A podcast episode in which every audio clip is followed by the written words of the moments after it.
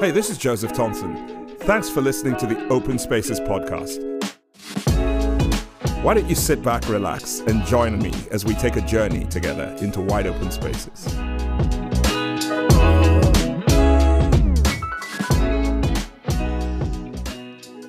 Okay, and welcome. It's great to have you guys back. And if you're joining us for the first time, thank you for joining us. Uh, over the next few minutes, I want to take some time uh, to really introduce you to someone that's really precious to me, uh, a, a, really good friend of mine. Um, I also, for those of you who understand this parlance, uh, consider him a spiritual son. That means simply someone that uh, in our faith um, uh, as Christ followers, I've taken under my wing and nurtured, and he, he just has a really special place in my heart. Uh, so, uh, hey guys, why don't you welcome John Williams to the show? Hey, John, welcome. Great hey, to have you. Yeah, it's great to be here. Yeah.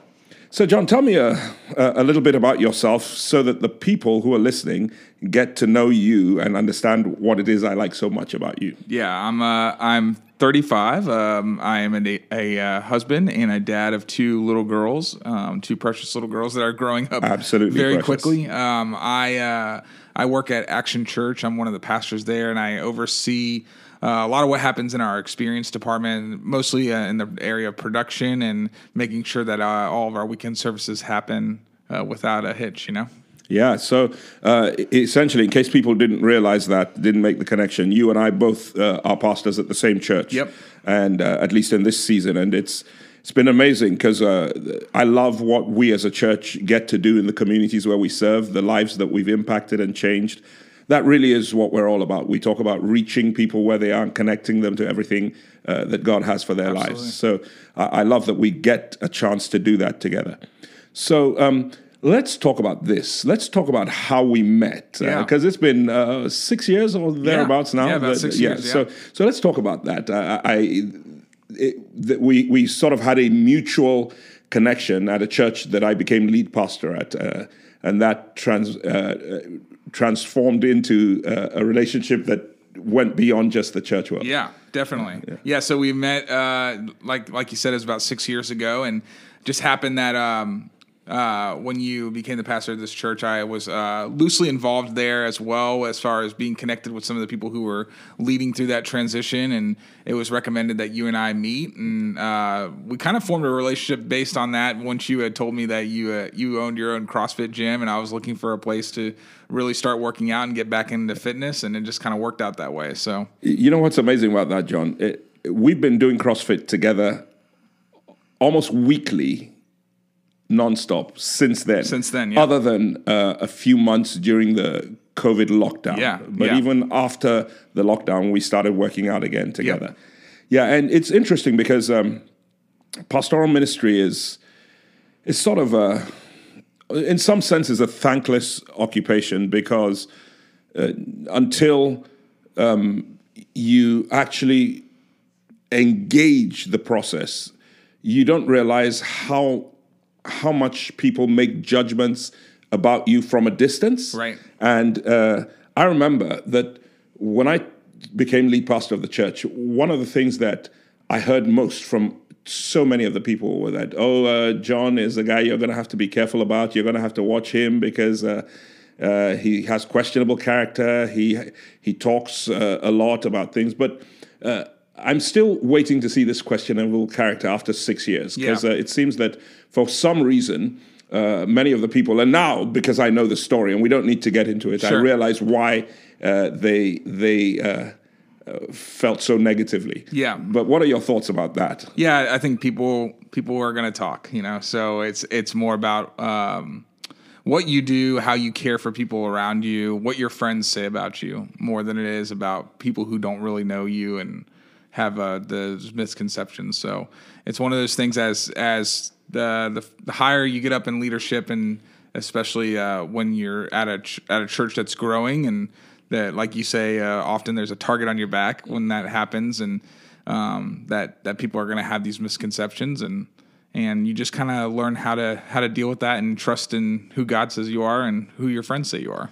So, John, that that sounds fantastic, and it is actually true. It is biblical But we know that we don't always apply that. Right. So, what is it that makes you able to view life through that lens and filter when you've been hurt? What is Yeah. it that makes you be able to do It's that? uh, I mean if you if you go down to the root of it, it's it's upbringing is is really what helped me have that filter.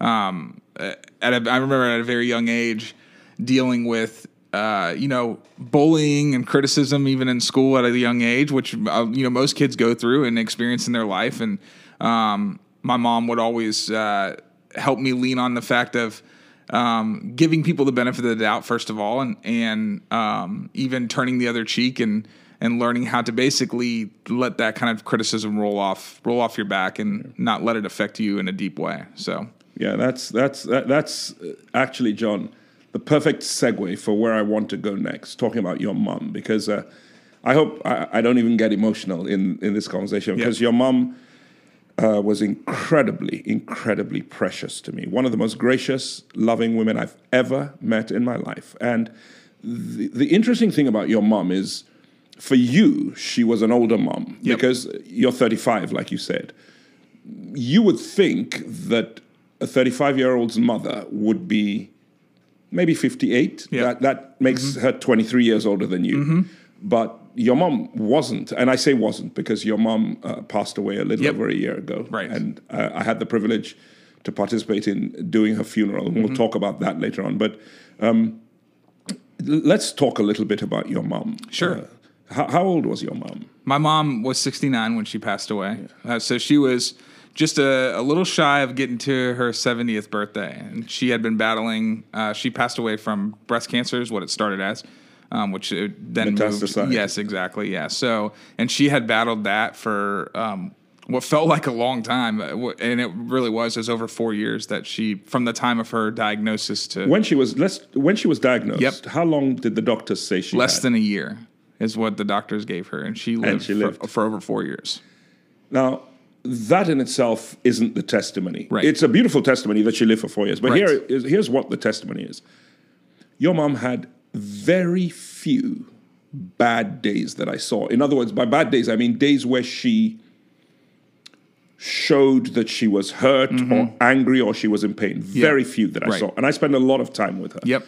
What I saw was a woman who was constantly smiling and grateful to God. Yep. Through all the pain, all the radiation, all the th- the therapy that she went through. Yep. In fact, I remember at one point, John, that your mom was in the hospital. I went to visit her because her bones were so brittle that when they would try to insert a rod to support her hip or her knee or something, her bones would just crumble Yeah. like powder. Yeah. And yet your mom consistently smiled. And interestingly enough, you would say it's typical, especially with the nature of the sort of church that you and I are, are pastors at and how fast growing it's been and how much work we do in the community. Typically, you, parents will gravitate towards attending a church where their son is a Yeah. pastor. Yeah. Your mom didn't do that. She did not. And what was the reason why she stayed? She felt very connected to the community at her church, and she was very committed to to the fact that she had been in uh, had been doing life with the people that she was doing life with at her church. So there's and it at their stage in the life of, uh, my parents were in. You know, there's not a lot of movement in in those twilight years of your life, right? You're kind of you're you're kind of stationary to where you are. You've kind of set your roots in, especially where your kids are. And and, and when it comes to a church and to spiritual grounding, my parents had found their found their home church, and there wasn't really anything to move them from that uh, at that stage of life. Except their love for you and their pride in Right. what you were doing Yep. uh, and how much of an impact you're having.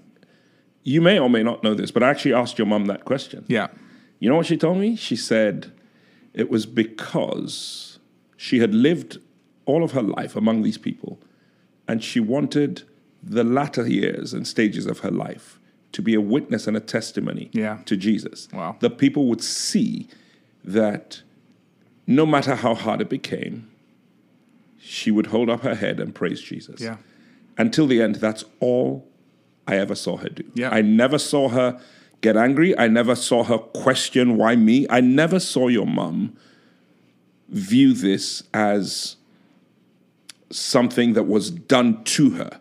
Yeah. I always heard her talk about it as something that God privileged her to walk through and she'd use it to glorify Him, even though she didn't understand it. Yeah. So, um, y- your mom's uh, testimony and her witness uh, stirred something up in me that caused me to, on a weekly basis, go visit her at home back in the day. And it was funny because I, I knew your dad, but I, I hadn't gotten to know him really well, not in the same way I knew your mom. Right. And funny enough, every time I would go to your parents' home at the time, uh, he, he would sort of give us space. He would uh, move from the living room where your mom and I would sit and talk, and he'd go sit in the family room and uh, uh, do his own thing, read the papers, Yep. whatever it is he was doing. He always gave us space and just allowed me to sit with your mom and talk with her and encourage her and pray with her. And it was one of the greatest joys of my life. Um, because at one point, your mom asked me if I would do her funeral when she went home to be with the Lord, which was a, an incredibly humbling and honoring request, considering that she'd been part of a church for God knows how many years. Yeah. Yeah. It's a roughly 15 years. Yeah. So why do you think she asked that of me?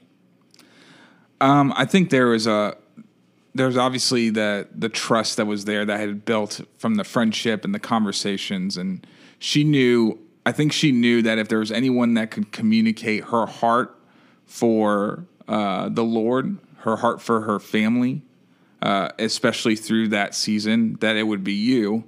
Uh, because of the conversations that you all had had and what she was able to share with you. Not many people were taking the time to sit with her and hear all those things out. And I can imagine that in that the final stages of your life, the final days of your life, someone who's willing to sit with you and hear hear your story, it becomes a very valuable friend uh, in that season. That that speaks volumes to me. That means the world to me. Uh, In, in a sense, it feels like before we even started Rehoboth Home Care Services, I was a caregiver.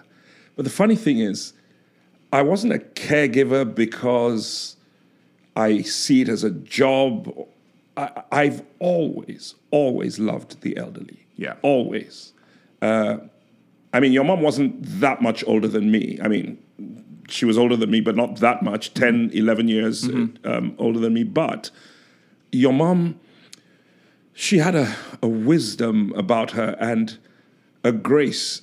And, and here's what I realized I thought to myself, if my mom is dying a slow and debilitating death, I want someone to care enough to make a recording of her final days Yep.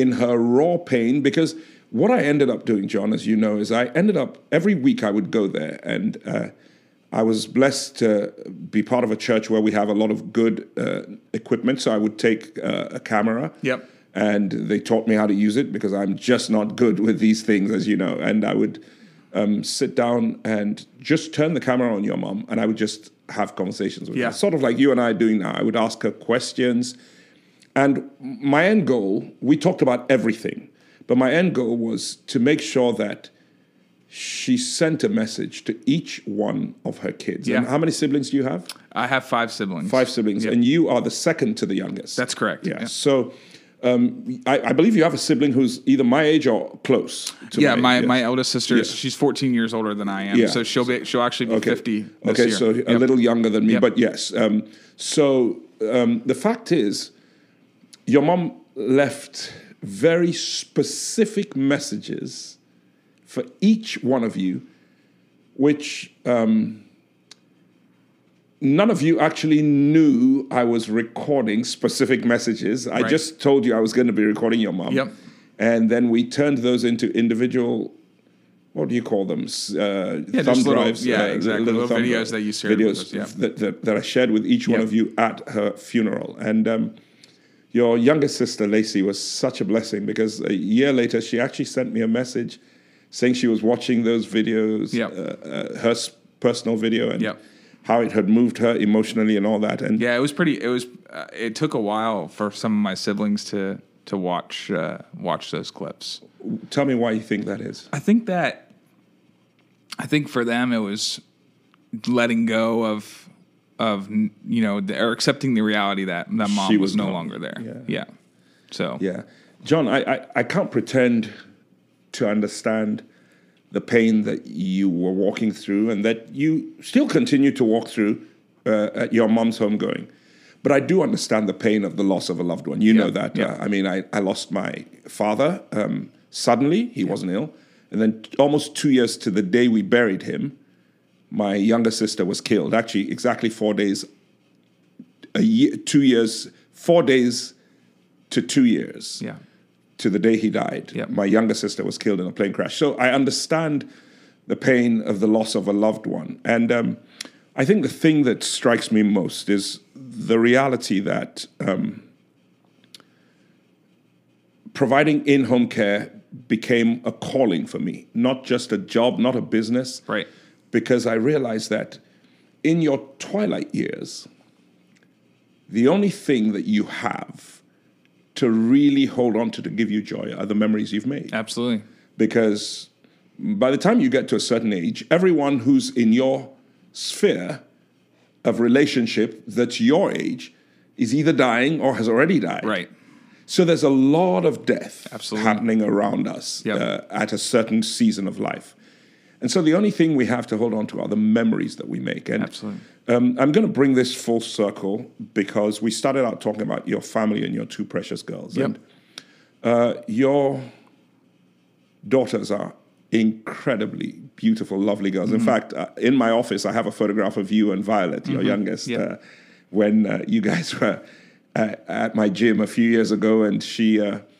She was wearing her little rain boots Mm-hmm. and you uh, holding an umbrella uh, and you were holding her hand and staring out of the gym looking at the rain Yep. and neither one of you knew i was taking the photograph Right. but it's it's such a beautiful picture of a legacy because they were really close to their grandma The very close. and in yeah. fact um, wasn't there a gift that they got that you made for both of them Yeah, just recently. Yeah, when when we uh, when we got to uh, um, the year anniversary of my uh, mom passing away, I gave them a gift.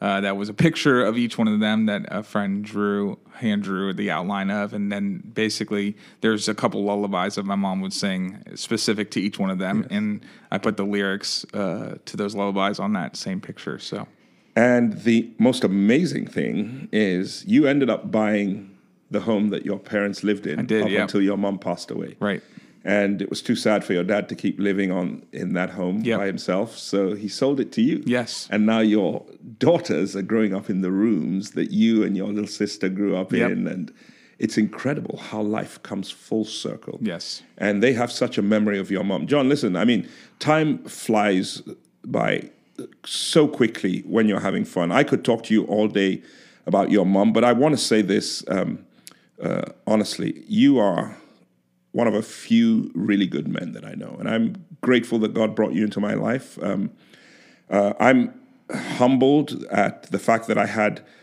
such a pivotal role to play in your family's life. And uh, there are a lot of details we could fill in that we don't need to uh, of some of the difficulties we encountered. Even through that season, um, but I'm just grateful that I had a, ch- a chance to really uh, be part of your family in that sense. And and now, um, your mom was in some ways uh, the first person that I was a caregiver for before we set up Rehoboth. And Yeah. hopefully that will always be the standard by which we take care of people. We love them simply because of who they are. absolutely. And continue to take care of them. Great to have you with us today, John. Thanks for being here. Yeah, thank you so much. Thanks for joining us on the Open Spaces podcast. If you enjoyed it, then please like it and share it with your friends. We'd really love to connect with you, and you can find us on Instagram and Facebook at the Open Spaces Podcast.